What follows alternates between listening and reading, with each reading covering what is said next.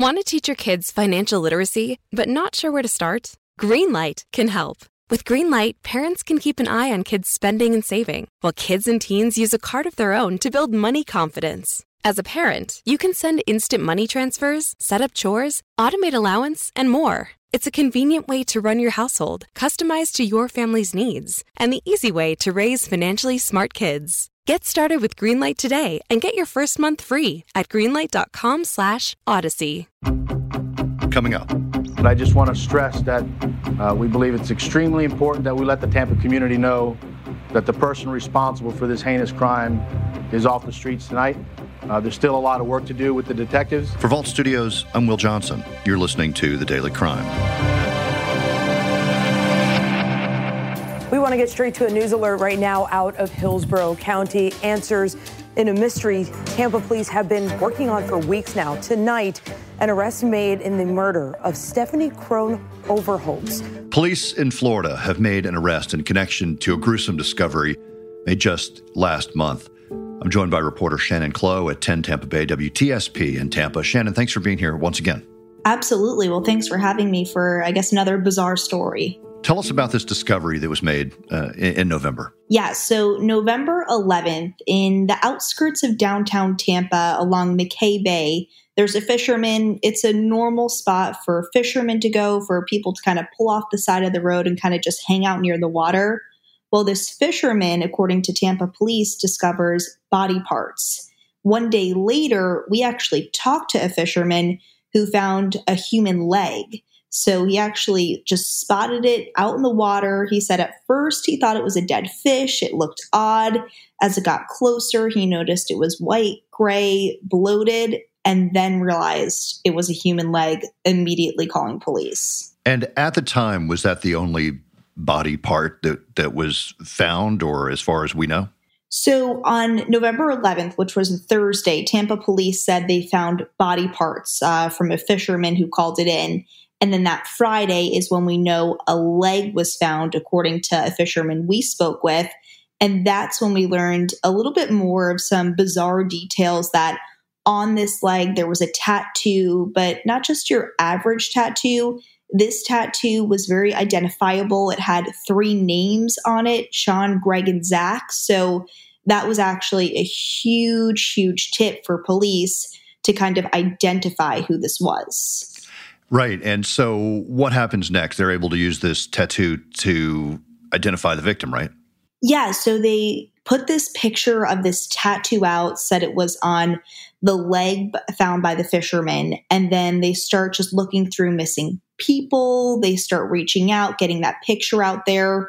They end up, uh, you know, connecting a car that could be related in this incident. So now with a tattoo and a car, we are told they were able to, to identify this woman through the medical examiner and they found family who actually is traced back to Pennsylvania this woman, Stephanie Crone Overholts, apparently moved here to Florida in 2020 from Pennsylvania.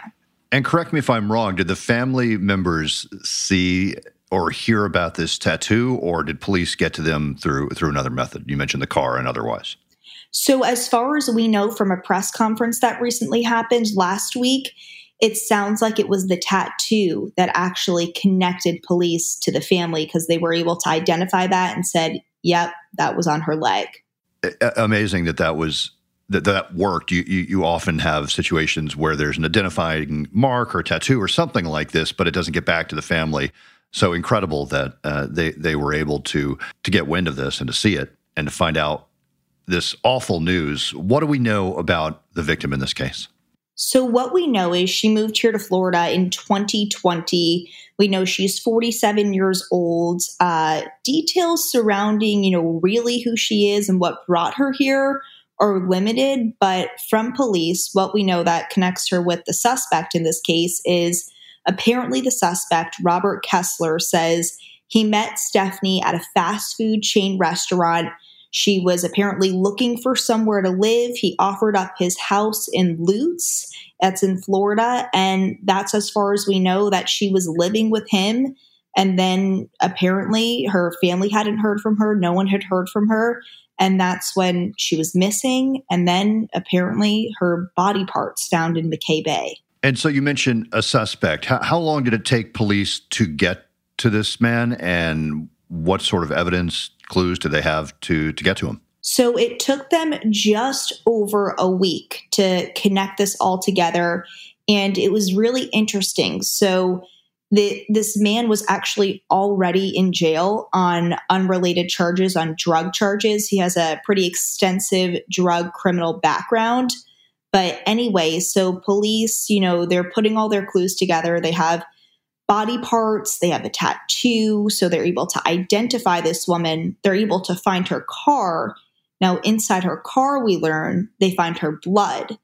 Anyway, from tracking this all down, they realize that she could have been staying with this man in Lutz, Robert Kessler. So they go and interview him. He admits, he says he met her at a fast food chain restaurant.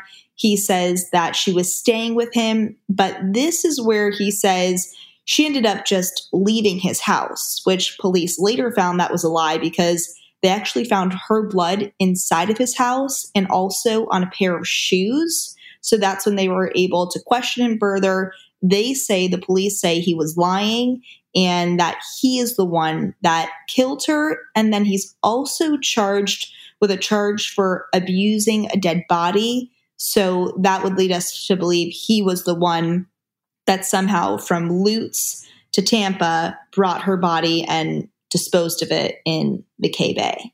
And what do we know, if anything, about what he said about these charges? So, as far as we know, it just seems like he was almost in denial of what happened. Uh, police said that he straight up lied to them that Stephanie had just left his house and that he seemed to have nothing to do with this, which, I mean, from the blood evidence, just police said turned out to be a total lie. So, at this point in time, he is still behind bars, facing these charges and this horrific crime but uh, we don't know if he's actually admitting to anything at this point. Yeah, and it's so interesting because he was already in jail. So um, he's already in jail on separate charges, now facing two felony charges, including murder. And um, at this point, what's just strange is we don't know a motive. I mean, we really don't know the relationship behind these two, aside that they met at a fast food restaurant and it appears Stephanie maybe needed somewhere to live at the moment. So it just is very strange as to why police say he would be the one to murder her. And I mean, when we're talking about a murder in this case, we're talking body parts. So it seems very gruesome. So what what could have happened?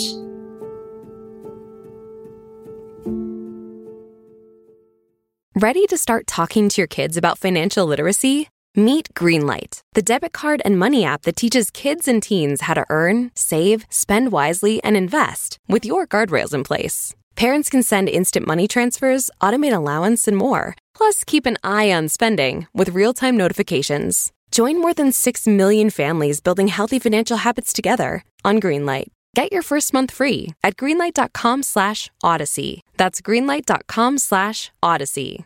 I asked earlier, and it, it, it's a it's a a grisly case. Anytime you've got body parts that are discovered, you mentioned that police spoke of body parts, certainly of a leg. Has anything else been recovered? So I asked actually Tampa police that during their press conference if they had found all of her body parts, to which they told us that the investigation's just ongoing and that's something they won't comment on right now.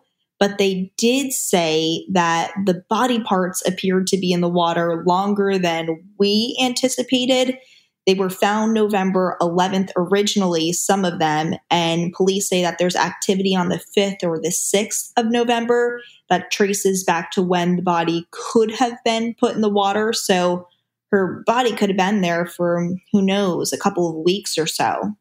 Such a sad case and a tragic story for for this family. Yeah, a really sad one, you know, really bizarre. I think I the family and you know reporters covering this just have a lot of questions as to what exactly happened. We don't know the cause of death. We don't know exactly what happened to her um, and how her body was, you know, almost what seems to be, you know, cut up in different pieces. People have a lot of questions as to just the motive and exactly what happened to her. All right, Shannon Clowe at 10 Tampa Bay, WTSP in Tampa. Thanks again for talking to us.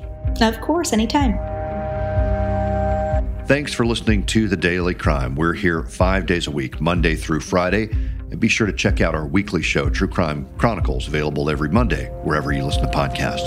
For Vault Studios, I'm Will Johnson.